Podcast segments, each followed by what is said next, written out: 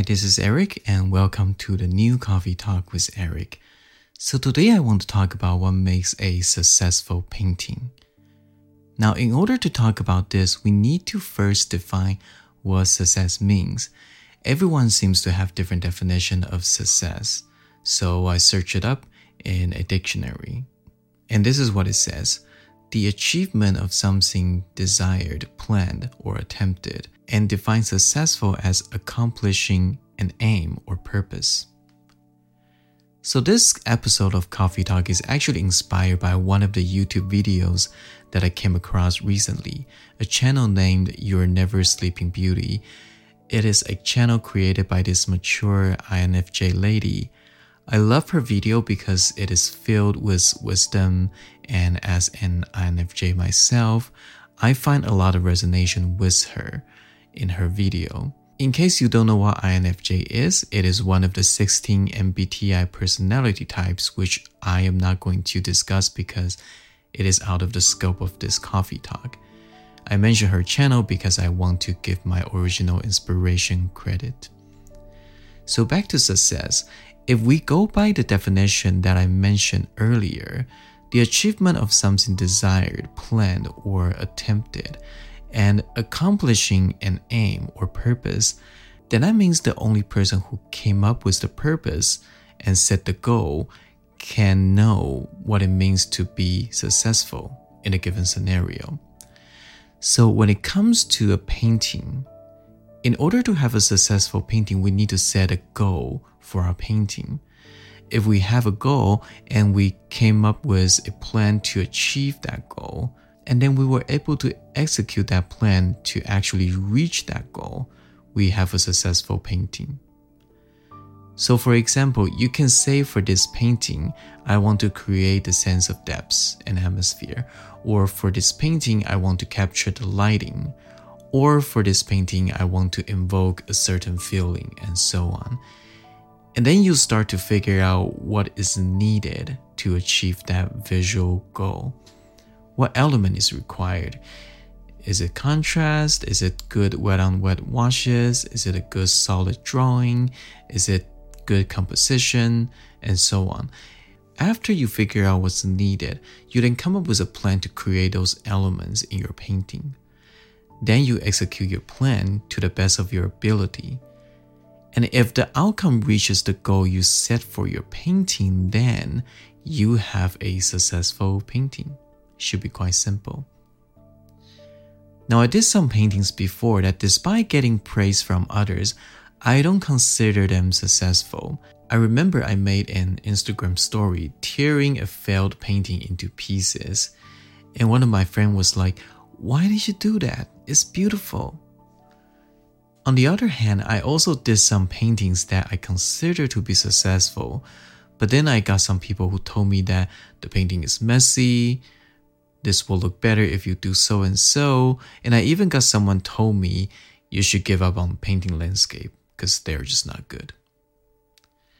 Now, if you set aside the positive and negative nature of those comments and feedbacks, they are the same.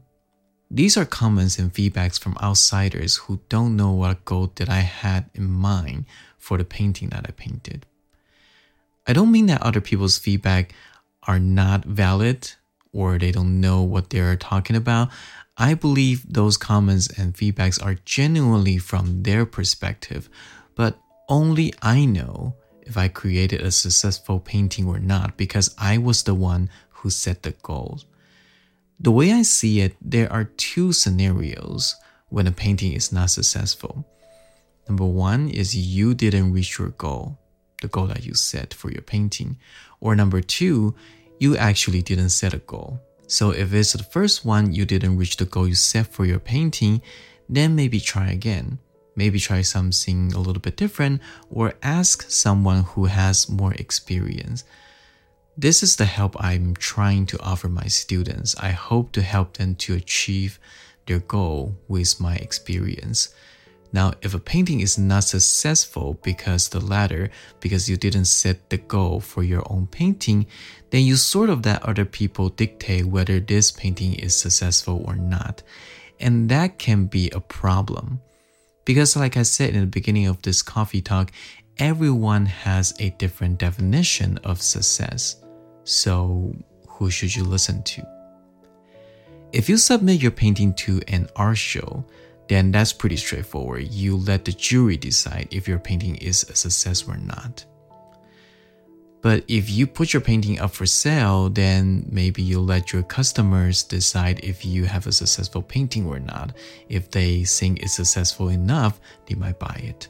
And if you put it up on Instagram or Facebook and other social media, then you are letting hundreds and thousands of other peoples to judge your painting. But if you set a goal for your own painting and you stand by it, then you are the only one who can make the call if it is a successful painting or not. And that doesn't really matter if you submit it for art show, magazine, put it up for sale or share it on the internet. Doesn't really matter how many people give you all sorts of feedback. You know in your heart if you have a successful painting or not. Again, I'm not saying ignore everyone's feedback. That's not what I'm talking about at all. There are always things that we can learn from other people's point of view. And to be a mature artist, you do need to listen to other people's opinion and become more self aware of your own work and yourself as an artist. And especially if you want to be an artist that serves others, you want to keep an open mind towards other people's opinion. But what I'm saying is that as an artist, we need to take that power and responsibility to make our own decision when it comes to our own painting.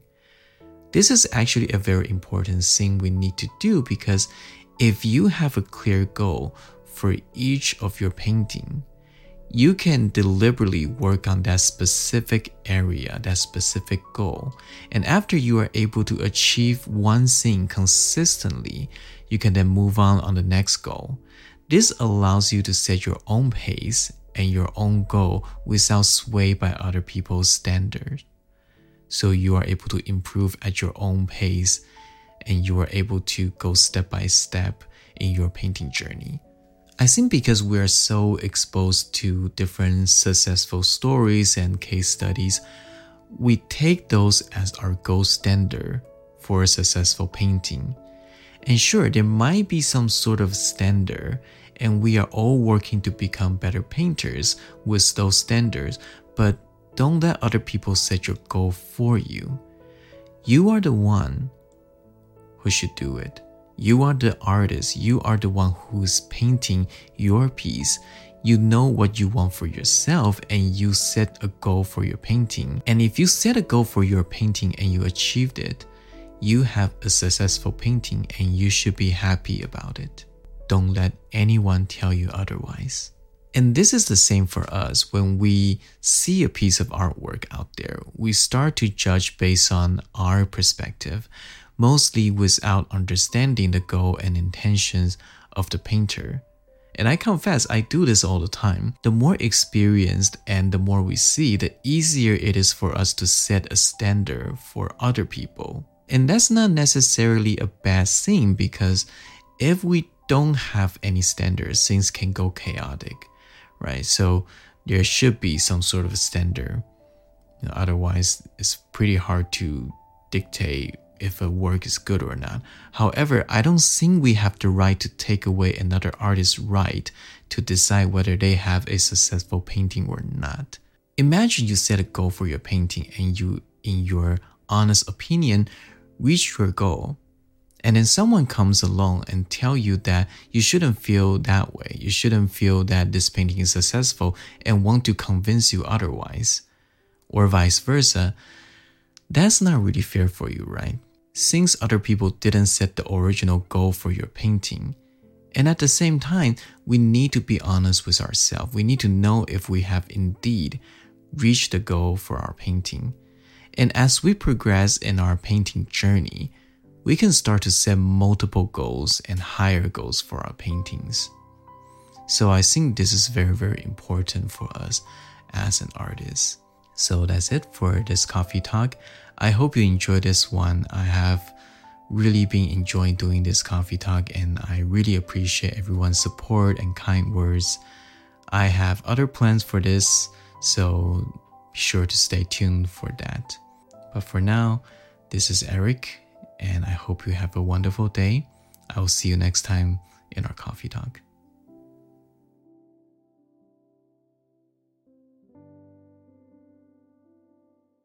With LuckyLand Slots, you can get lucky just about anywhere. Dearly beloved, we are gathered here today to. Has anyone seen the bride and groom? Sorry, sorry, we're here. We were getting lucky in the limo and we lost track of time. No, Lucky Land Casino, with cash prizes that add up quicker than a guest registry. In that case, I pronounce you lucky. Play for free at LuckyLandSlots.com. Daily bonuses are waiting. No purchase necessary. Void where prohibited by law. 18 plus. Terms and conditions apply. See website for details.